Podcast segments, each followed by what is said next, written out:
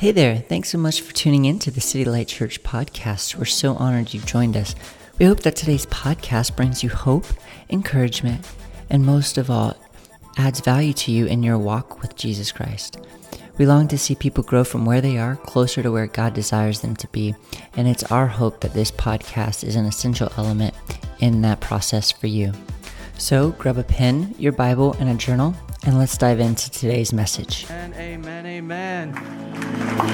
You guys can go ahead and grab a seat, high five your neighbor, give a hug, a handshake.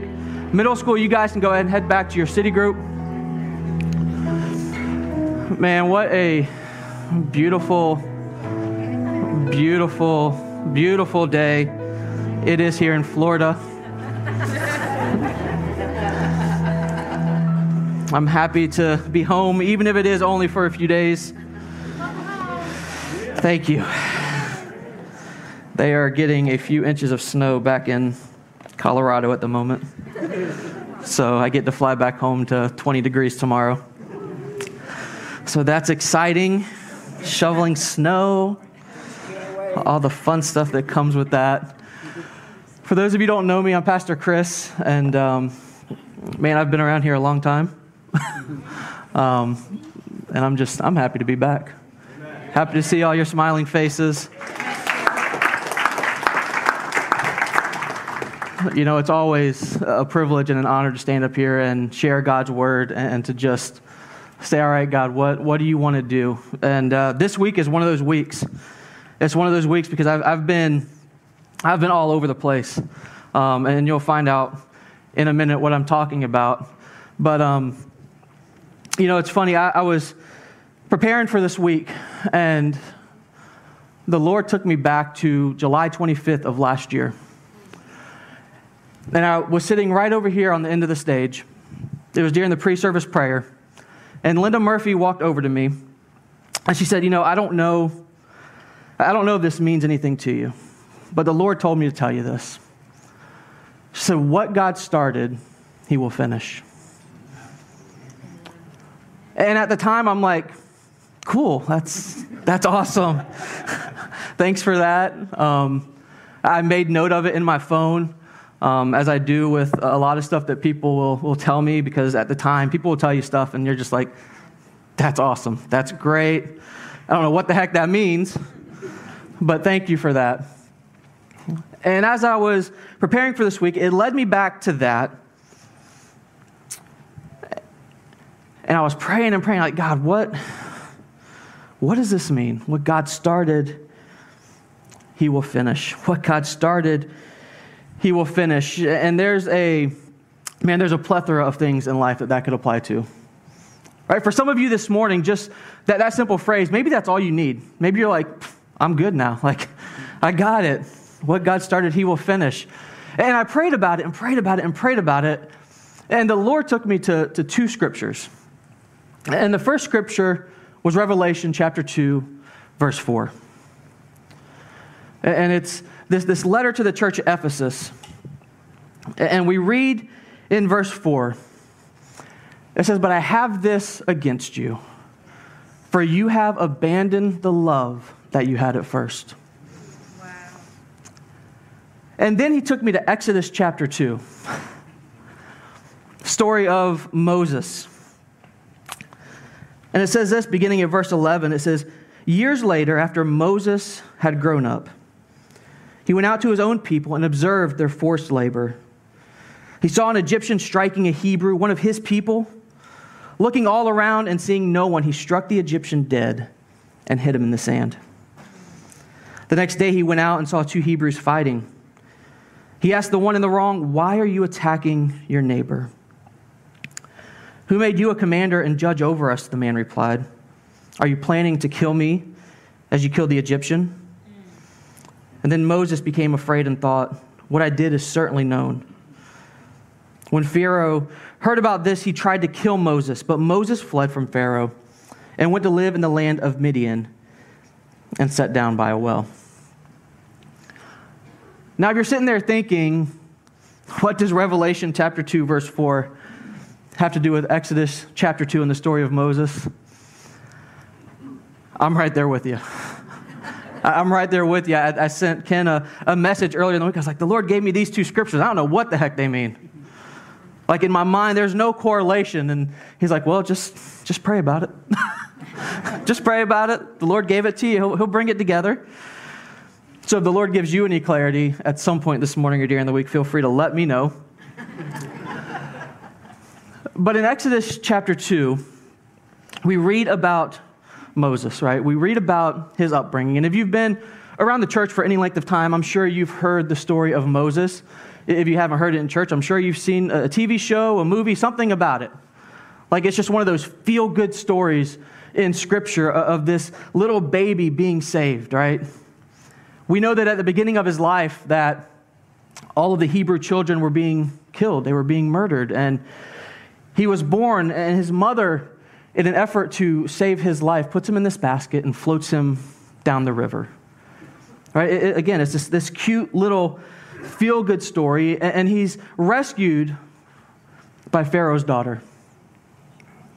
And she decides to, to take him as her child. Right? And he grows up living in the Egyptian palace, being treated as an Egyptian prince, which is the exact opposite of the life that he was destined for. He went from this child that, that was to be murdered to living the life of luxury, being set up for success in, in every possible way. But he does grow up and he knows, he recognizes, hey, I'm, I'm not like them. I, I am a, a Hebrew. He identifies himself with the Hebrew people, and eventually he grows resentful of the way that they're being treated he gets into this confrontation that we just read about, and he ends up murdering this Egyptian. He murders this Egyptian, and there's, there's a lot of things wrong with the way this confrontation was handled. Right? We know murder is never the solution. Right? We, we know that, you know, even if you think it, and there have been times I've thought it, driving down the road in Colorado behind somebody from Wyoming because they don't understand speed limits. And then I repent before I get to the church.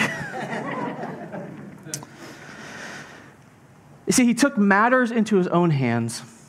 He committed this murder. That, that's the very first mistake that he made here because we know that God had a plan to deliver the Israelites. We know that he had a plan to deliver the Hebrew people. Secondly, he got into trouble because he was going against what he knew as family. Right? He, he did this against an Egyptian, which was going against everything that culture and society was set up for at that time. Right? There was a structure in place. There were things that you did, things you didn't do. And Pharaoh condemns Moses to death. So what does he do? He runs, he, he flees, he, he goes to the desert, he goes out to the wilderness. And we know eventually that Moses came around, right? We know that uh, eventually he made a decision to follow God. We read this in Hebrews chapter 11, verse 24 and 25. It says, By faith, Moses, when he had grown up, refused to be called the son of Pharaoh's daughter and chose to suffer with the people of God rather than to enjoy the fleeting pleasure of sin. See, but Moses realizes that he can't save the Israelites on his own. He can't do it on his own. And he's drawn into the wilderness to learn how to live by faith, to learn how to really depend on God. Right? He's drawn from everything that he knows, everything that he knew, his conveniences, the pleasures, out to this dry and desolate place. And he winds up in Midian, where he encounters the seven daughters of Reuel. We read about that later on in Exodus chapter 2. And it's here that he encounters these ladies, and there's some local shepherds that are giving them a hard time. And he comes to their rescue, right? He rescues them, he saves them. And this is really the first time in his life that he's acting as a true deliverer. And then he goes one step further and, and he says, you know what, hey, I'm, I did this, that's great, that's cool. I'm gonna, I'm gonna water, water your, um, provide water for the sheep and for things you're looking at here, and this absolutely amazed them. Blew them away because this was unheard of during the times. Culturally, like this was unheard of to have a man doing this for these ladies. It was really such a, a menial task.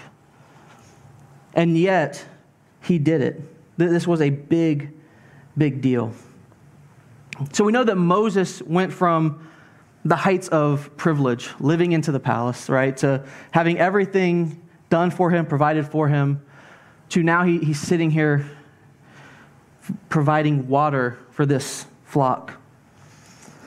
He's doing something for these women that by custom would typically be serving him. See, because of this, Moses is invited to stay with the family, and, and we know that we know that things work out for Moses, right? He goes, he stays with the family, he finds a wife, he marries one of the daughters, and he takes up the occupation of shepherding. All right, so we know again, from royal upbringing to now, he is a shepherd. He's a shepherd. He, he had everything he needed. He was set up for success. And now he finds himself serving in one of the lowest of the low positions, culturally speaking. He, he was a prince. And now he's doing this lowly task in the desert, in the wilderness. And I think it's funny that, you know, we often equate the desert and the wilderness as a dry, quiet, and desolate place. But that's where Moses had to go to experience the fullness of the Father. It's in that dry, desolate, quiet place that he had to go to experience, to hear, to be equipped, to be developed. Right? There are things that you learn in the wilderness that you can't learn in the palace.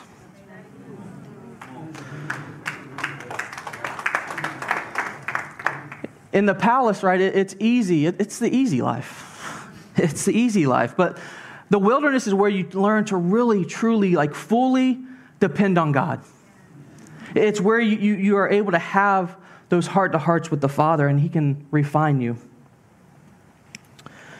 See, out in the wilderness, he, he can't rely on his wealth. He can't rely on the prestige of his position as an adoptive prince. And he ends up as the shepherd. Right? And the, the thing about sheep is that they need constant care. That they need a constant eye on them because they have to be led to safe places. They have to be protected. They have to, to be fed and cared for. And we read throughout Scripture that many of the greatest leaders in the Bible served as shepherds at some point in time because there's such a correlation to caring for shepherds as there is caring for people and leading people and guiding people and caring for people and protecting people. See, it was by tending his flock that Moses learned how to feed. He learned how to defend. He learned how to rescue the lost sheep of Israel, a task that he would, he would be giving in later years. See, it's often in hard situations that our character is revealed that our character is refined and that our character is reformed. See, Moses' education and status in the palace wasn't enough for the kind of leader that God was developing him to be. It wasn't setting him up to be the leader that God created and destined him to be. And I think we often read stories in Scripture and we're drawn to, we're drawn to the, you know, to the heights of the story. And I think sometimes we miss those development stages. We miss those phases where we see all the flaws of these men and women. And that's one of the things I love about Scripture is that throughout all of the Bible, like everything is laid bare. Everything is laid bare. It's, you know, we see everybody's mistakes, everybody's flaws, every bad and poor decision that they make. God shows us that. And I think He shows us that because I think in all of us, God starts something, and we know that what God started, He's going to finish. See, each great leader started out young and inexperienced, made mistakes, learned, and grew. And in the wilderness, Moses' character was tested and refined into the character of the man that God wanted to lead his people. See, his own personal 40 year journey prepared him for another 40 year journey leading the Israelites through the wilderness, leading them through the desert. And you're probably thinking, like, that's, that's awesome, Pastor Chris. Great story, Moses, but what does that have to do with Revelation chapter 2? See, and here's the connection for me. In the church of Ephesus, on the outside, on the exterior, everything was great. Everything looked great. They were doing the things that they knew to do, they, and they were doing a good job at it. What we read in the first few verses in Revelation chapter 2, where God is, he's, he's commending them. He's telling them, man, you're doing a great job at this, you're doing a great job at that. Right? He, he's, Jesus is pleased with their good deeds. They're doing good things. He, he's pleased with their dedication, right? Things are challenging, but they're fighting through. They've endured and they haven't quit. He's pleased with their doctrine. Right? He's saying, man, you guys are on point. Everything they're doing is good until we get to verse 4. He says, But I have this against you. But I have this against you. I, as a child, as a parent, like, I equate that to, to, you know, sitting down with your mom and dad, and they're saying, you know what, I am so proud of you. I'm so proud of you. You're doing such an amazing job. You're knocking it out of the ballpark at this. You're killing it at that. This is amazing. But, and it's just like a dagger to the heart, right? It's like, you know, built up, built up, built up, and then they just chop you down. And that's what we're seeing here. You know, you're doing a good job at this, you're doing a good job at that, but, but you have abandoned the love that you've had at first. You, you abandoned the main thing, right? There was a time that you were on fire, but now, now you're just going through the motions. You're just going through the motions. And we know that Jesus hasn't lost his passion for us, he hasn't lost his passion for his people. Right? He wants our obedience, yes, but he also wants our affection. He wants our heart.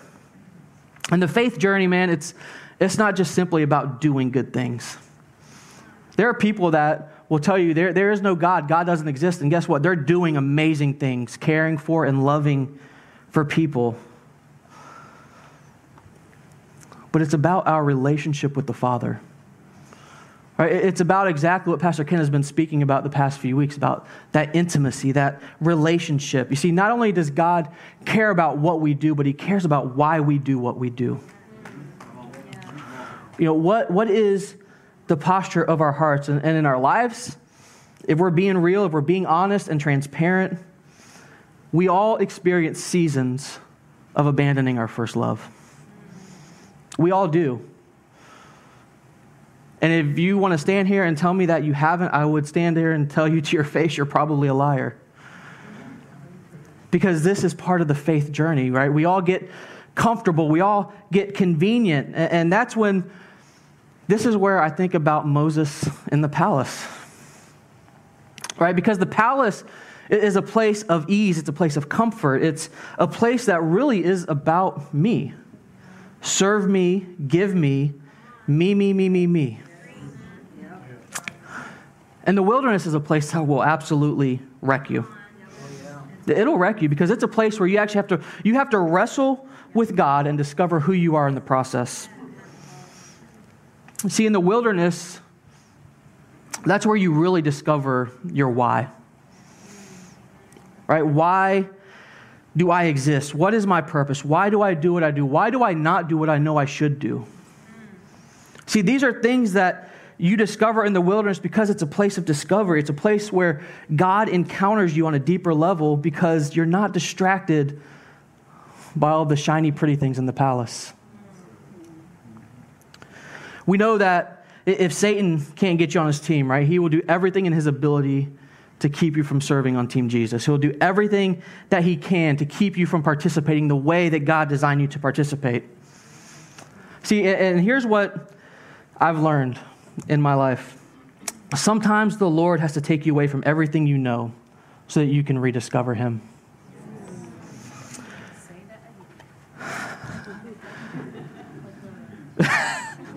Say that again. You got it. Sometimes the Lord has to take you away from everything you know so that you can rediscover Him. It's easy to abandon your first love from the convenience of the palace. It's, it's easy to not walk in your purpose when you have no reason to participate. When everything is being handed to you in, in the palace, it's easy to get comfortable leaning on everyone else but God. It's easy to depend on the people around you, the people that are there serving you, and yet you're not leaning on the one person you should be. In the church, we can get comfortable giving, serving, doing all the stuff we know to do unto the point where it becomes so routine that we forget what a privilege and what an honor that it is. But like just the, the, the, opportunity that we have to gather together here week in and week out is a privilege. It, it's an honor. And yet we take it for granted. Right? The, it's just easy to get comfortable and convenient and, and go through the motions. And in my life, I can tell you, man, I've had many, many different seasons of wandering in the wilderness and wondering what God was up to right? Like, why are you doing this? Why is all of this happening? And if you know me, man, my, my mom and my aunt are over here, and they will tell you, and Ken will tell you, and Paul, like, I was the kid in the family that the family was praying for for a season.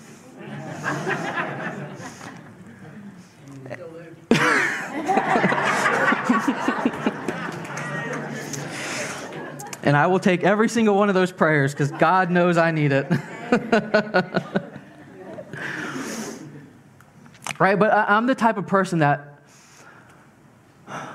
I want to know like 15 steps ahead. I want to know where we're going, how we're going to get there, right? Because a few months ago, Rachel and I, we drove out to Colorado. I could tell you within minutes, based on bathroom stops, food stops, when we were going to be where we needed to be. Like, I'm that guy. That's me. That's how I was designed. It may be borderline OCD. But it's okay. The Lord uses everything. You see, but here's what in recent years my wilderness times have taught me. And I think this was this is within the past few months I've really come to realize this and you really have to like the Lord just he kicked me in my rear end when, when he revealed this to me. Like I realized for so long how much of ministry I was doing out of my own power. Right, out of the things I knew to do, the things I knew to say, the skills, the knowledge, the way, all that, I, I was doing it out of me with very little dependence on God. And I realized Revelation 2 4, that's, that was me. I had abandoned my first love. At the heart of it, I had forgotten my why. All right, we know that everything in our lives flow from our relationship with the Father. Everything. The way we treat our wives, our kids, our friends, family, everything flows from that relationship. And, you know, like the past few weeks, Pastor Ken has been talking about intimacy with the Father and what it is and what does it look like you see, and here's the thing we, we all have to get the points in our life where God absolutely breaks us. Amen. He absolutely breaks us. And if I'm being honest, I don't think it's a one time occurrence. I think so many think, like, man, I, I, went through this valley, it was tough. Like, yes, I know what I need to know, I'm equipped to do what I, I need to do. And then that next thing comes along. And then the next thing, and the next thing. And I can tell you, in the past few years, God has broken me physically, like physically, physically, physically, spiritually, and emotionally. To get me to the place where I had no more strength, I had no more fight. But He did. But He did. And here's, here's what He said to me He said, Come here, son, I've got this. Just rest. Just rest. You've been doing all this stuff, and it's all good. It's all good stuff all of this ministry, and yet through it all, you've missed me, and I've been right in front of you the whole time. I'm not a crier, if you know me, but I can't tell you how often I've cried over the past few months. processing through this. And a few weeks ago, I'm laying in bed one night, and, and I'm not somebody that will typically like hear things in, in my head. Like, I just don't. And I hear this, these words in my conscious laying in bed one night. Says, God tells me, I don't care about the titles.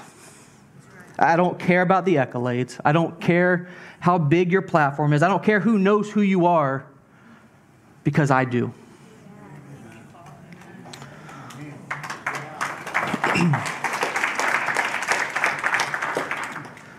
said, All I want is you, fully and completely. Just you. I love what Tim Keller says. He says, You don't realize Jesus is all you need until Jesus is all that you have.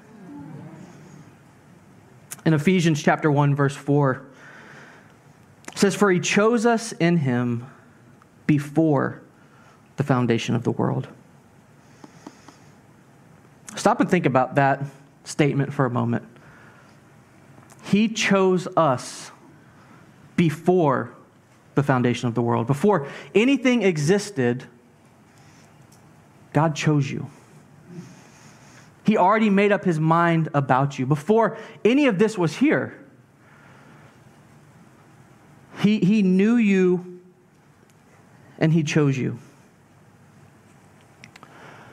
My wife loves, she loves old churches. And what she loves about old churches is these beautiful stained glass mosaics. Right? They're absolutely gorgeous. But the thing is, with those mosaics, that they're made up of all these different pieces that on their own are beautiful. They're beautiful pieces, but they have to be broken. They have to be broken and they have to be put together meticulously, intricately, with intentionality. And the end product you get is this beautiful, beautiful piece of art. It's priceless, it's unique, it's, it's a one of a kind. And that's each and every one of us. Right? That's each and every one of us when we go through this process of breaking and reshaping and God putting us back together. Right? Sometimes God has to break us in order to bless us in order to get us to that next phase where He's destined us for, He has to break everything in us. And I think it's not until you're fully broken that you really, truly see with a humble heart and with clear eyes and open ears your need and dependence on the Father. It's then and only then that He can do what He wants to do in you when you fully, fully surrender. See, I've learned over the past few years, man, ministry is good. Ministry is good, it's a blessing, it's a privilege. But here's the thing I've learned and that I've really leaned into. If I were to never step foot on another platform again and just disappeared into the sunset, just loved God fully, loved Rachel and the kids completely, he would be perfectly fine with that. He would be perfectly fine with that. The love he has for me doesn't change based on my profession, based on my vocation, based on what I'm doing or what I'm not doing. As long as I'm loving him fully and completely, he's good with that. See, the question that I have to wrestle with, the question that all of us have to wrestle with is this Am I okay with that? Am I content with that? if I accomplish nothing else on this earth, and, the big highlight at the end of the day, my big success is simply loving God fully and completely, are we okay with that? Because at the end of the day, that's all, that's all we're called to do. The Lord will take care of the rest of it. See, I've learned to not despise the wilderness, to not despise the breaking, because I know that God is never not there. He's always there. God doesn't waste a single thing. Even when we bring it upon ourselves, He wastes nothing. He still uses each and every moment, each and every season of our lives to refine us, to build us, to develop us, to make us into the person He wants us to be. And let me say this don't, don't believe the lie that, you know, we're, we're good at saying this in the church oh, God will never give you more than you can handle. That is a load of crap. God will give you everything you can handle and then some because even though you can't handle it, He can. He can. See, it's often in the wilderness that we learn to truly and fully trust and rely on the Father and His provision. There's this saying that life is lived forward but only understood backwards.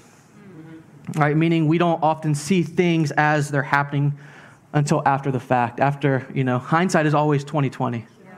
Right? I said it earlier and I'll say it again. There are things you learn in the wilderness that you can't learn in the palace.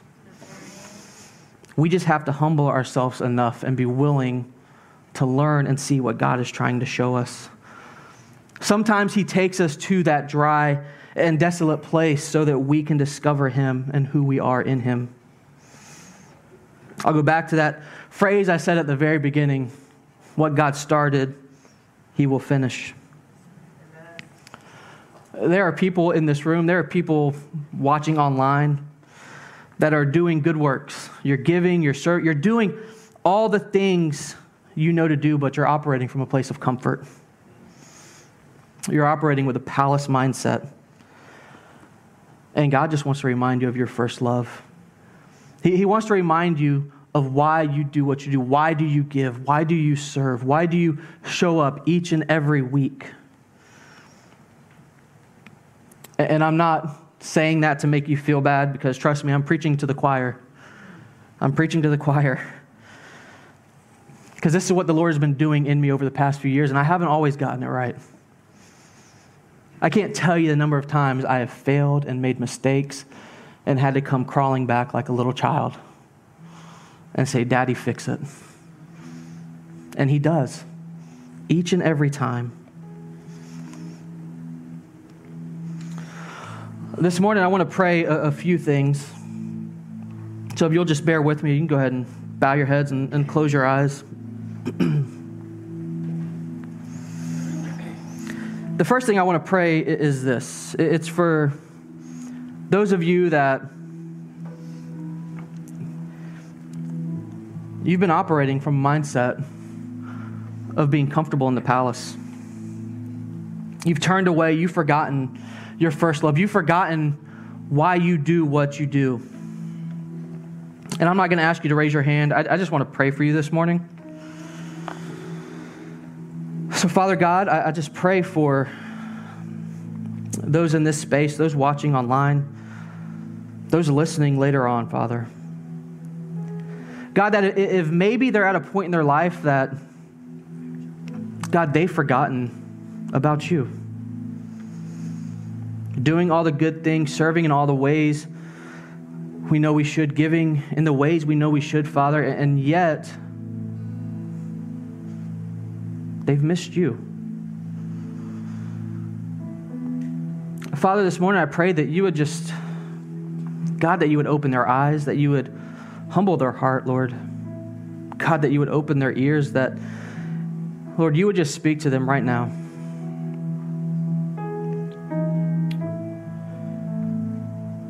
God, that you would just remind them that you're never not there.